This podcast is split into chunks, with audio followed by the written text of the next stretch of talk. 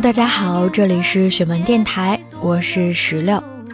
会不会很奇怪，为什么原来周五更新的节目，突然之间在周一更新了呢？因为我还欠着大家一个未完结的故事啊。一周前分享过《十七少女正》中的一篇文章，叫《最好的时光》，但是因为故事很长，我就把它分为了上下两篇。上篇叫做《因为爱你，我拼命努力》，而下篇就是今天将要跟大家分享的。因为懂你，我选择放弃。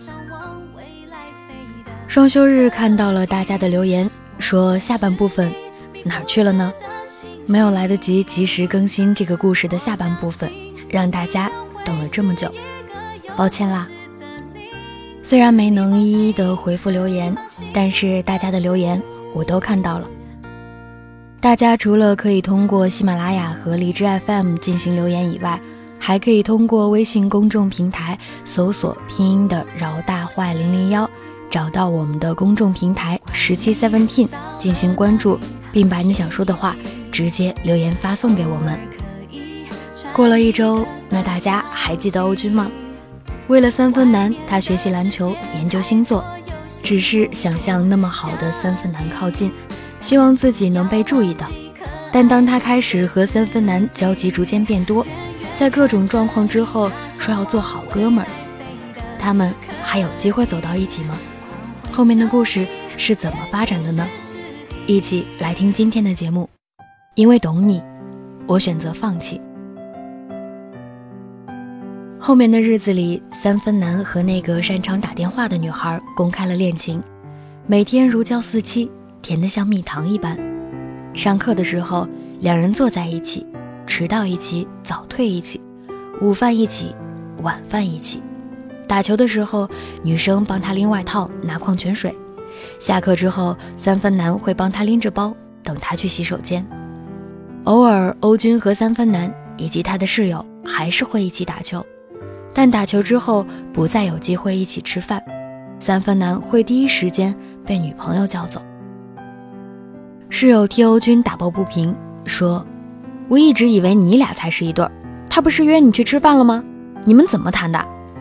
欧军就有些失神地说：“也许我们星座不合吧，做哥们儿会比较好。”室友就说：“屁星座。”欧军笑得有些苦：“是啊，屁星座。如果一个男生喜欢你，不管是火星还是水星都会喜欢你，不管巨蟹还是狮子都会喜欢你。”但是欧军没有说出来，他对三分男的室友说：“星座很有意思，我已经开始研究了。”室友哈哈大笑说：“你是学霸，说不定一研究就能成为专家呢。”欧军也爽朗的笑道：“我已经成为了优秀的篮球运动员，如果有一天成为星座专家，一点也不奇怪。到那时候再感谢他，真是一点都不迟。”这世间最励志的事情有两样。一样是看着比你丑、比你坏、比你懒的人过得比你好，一样是看着自己喜欢的人跟另一个人在你眼前晃来晃去，柔情蜜意，视你如尘埃。我是个小心眼的小女人，遇到这种事儿暴饮暴食好几碗米饭。但是欧军比我强得多，他开始节食，他并没有责怪三分男的薄情，更没有哀求自己很可怜，他照旧上课。打球、泡图书馆，照旧占据班里学霸的位置，拿奖学金，参加学生会活动，丰富而壮烈地享受自己的大学生活。正如三分男说的，他是一个好哥们儿。欧军有一个千金难换的好性格，他大方不矫情，能吃苦，几乎跟所有人打成一片。因为知道自己不是美女，就没有那些所谓的公主病。无论是什么人找他帮忙，他都会很爽快地答应下来。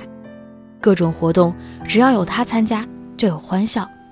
他的成绩总是好的，让人羡慕不已。欧军不是没有伤心过。有时上课，三分男和女友就坐在他身后，说说笑笑，嘀嘀咕咕。恍惚间，欧军会想起书信往来很多的那些日子。三分男每次拿信给他，都会说：“你的信好多啊，我也给你写一封。”他给他写的信，他小心翼翼地收在一个精美的盒子里，压在所有心爱的小物件最下面，就像童年物资匮乏时久久不忍吃的一颗糖。那个坐在他身后递给他一封手写的、带着手绘邮戳的男孩。不再有。毕业时，欧军保送到了顶级学府去念硕博连读，三分男考研失败。三分男的女朋友考上了老家地区的国家公务员，跟他分开了。欧军离开前，三分男说请他单独吃个饭，欧军同意了。他们又去了当年一起吃炒田螺的小馆子。盛夏，正是吃田螺的旺季。三分男又点了大份的炒田螺和冰镇啤酒，他和当初没有什么变化，依旧是瘦瘦高高的帅，干净利落的平头，牛仔裤 T 恤，大男孩的样子。欧军的变化才大，他变得窈窕，留了长发，还穿了以前没穿过的长裙。三分男开玩笑说：“哥们儿，你变化真大。”欧军说：“这要谢谢你，如果不是你跟我聊星座。”我都不知道自己是个天秤座，不知道自己的星座很优雅、很浪漫、很聪明、很讨人喜欢。以前我一直觉得自己很没用，看了星座之后，居然找到了另一种活法。三分男哈哈大笑说：“学霸就是学霸，看什么都会变成专家，所以我一直很敬佩你。来，干一杯。”欧军豪爽地跟他碰杯，他终于明确了他们之间的定位。他敬佩他。欧军的所有想跟他比肩而立的努力，换来的不过是他的敬而远之。男人真的是一种有意思的生物，无论他是蝎子还是狮子，他们都喜欢比他们弱小的女人，也仅仅是看起来比较弱小而已。虽然从来没有正面的询问过，但是欧军早就听说。三分男和女友分手时相当狼狈，女友狠命地责怪他：“你怎么这么没用？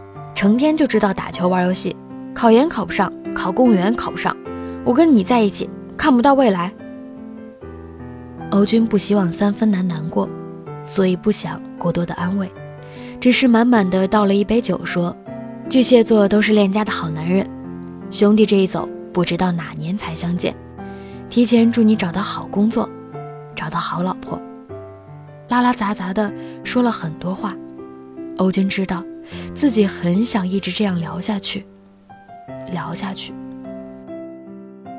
他最美好的爱情虽然绽放在绝望里，可他依然无比珍视它。可惜天下没有不散的宴席，田螺再美味也有吃完的时候，冰镇啤酒再爽口也有喝醉的时候。微微有些醉的时候，欧军说：“不能喝了，我得回去了，收拾收拾东西，明天中午的火车。”三分男说：“明天我去送你，还有寝室的那几个，大家哥们儿一场，以前总一起打球，以后怕是没这机会了。”欧军摇头说：“还是别了吧，干嘛弄得那么煽情？又不是什么生死离别，以后见面的机会多的是，再不济还能网上视频聊天啊。”说不定你明年考研就考到我们学校了呢。三分男说：“好，借你吉言。”然后他们就一起回寝室。路太短了，欧军真的希望走不到头。终于盼来了这一天，他留了长发，穿了长裙，和他并肩走在凉风习习的晚间校园里，却是即将很久的别离。还是先到了女生寝室楼下，欧军说：“我到了，你回吧。”三分男说：“好。”但是没走。欧军回头挥手说：“走吧，我会一路顺风的。”三分男撇了撇嘴，挤出一个微笑说：“没什么要说的了吗？”欧军忽然就觉得万箭穿心，面前这个他喜欢了四年的男孩子，真的就像一个孩子，与星座无关，与年纪无关，与爱好无关。他不过是个任性的孩子，在一个明明很喜欢他的女孩子面前，努力的寻找存在感。他希望他先开口说爱他，但他为他做了那么多，他选择看不见。他只是希望他说爱他。欧军吸了吸鼻子，走回三分男面前，努力的露出一个大方的微笑，张开怀抱说：“抱一下吧。”欧军永远记得那个怀抱，有炒田螺和啤酒的香气，有年轻男孩温热的鼻息，他那只可以拿起篮球的手，在他后背轻轻拍了两下，然后他转身回宿舍，没有说再见。欧军和三分男没有再见面，在他的私藏小抽屉里一直留着他手写的那封信，和他为他画的一幅漫画像。所有暗恋过的人，都知道那样的时光有多漫长，多绝望，但却最难忘。偶尔还是会想起你，在夜深人静的时候，也许我还不习惯没有你。偶尔还是会想起你。重复着熟悉的场景，仿佛我还能听见你声音。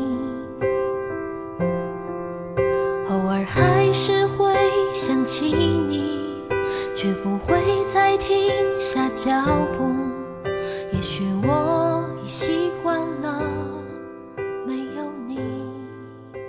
讲完故事的下半部分，这个故事。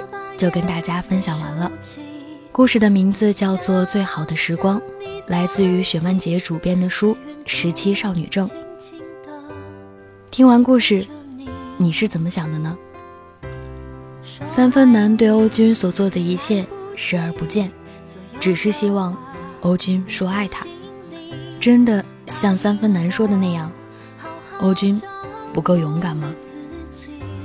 其实这段恋情，只要有一个人先一步说“我爱你”，就会有圆满的结局。但是在这段恋情中，各自的心里又有各自的想法，就像每个人都有自己的恋爱态度。在欧军的角度，他默默地付出了很多，他觉得这足以表明他爱三分男；而在三分男那里呢，他想要的是。不论你付出多少，我只想让你告诉我，你爱我。也许可以用一句话来解释：我用了我认为最爱你的方式去爱你，但你要的却不是这种。听完这个故事，你有什么想说的，都可以通过微信搜索拼音的“饶大坏零零幺”，找到我们的公众平台“十七 seventeen” 进行关注。并把你想说的话直接留言发送给我们。好了，今天的节目到这儿就结束了，我们下期再见。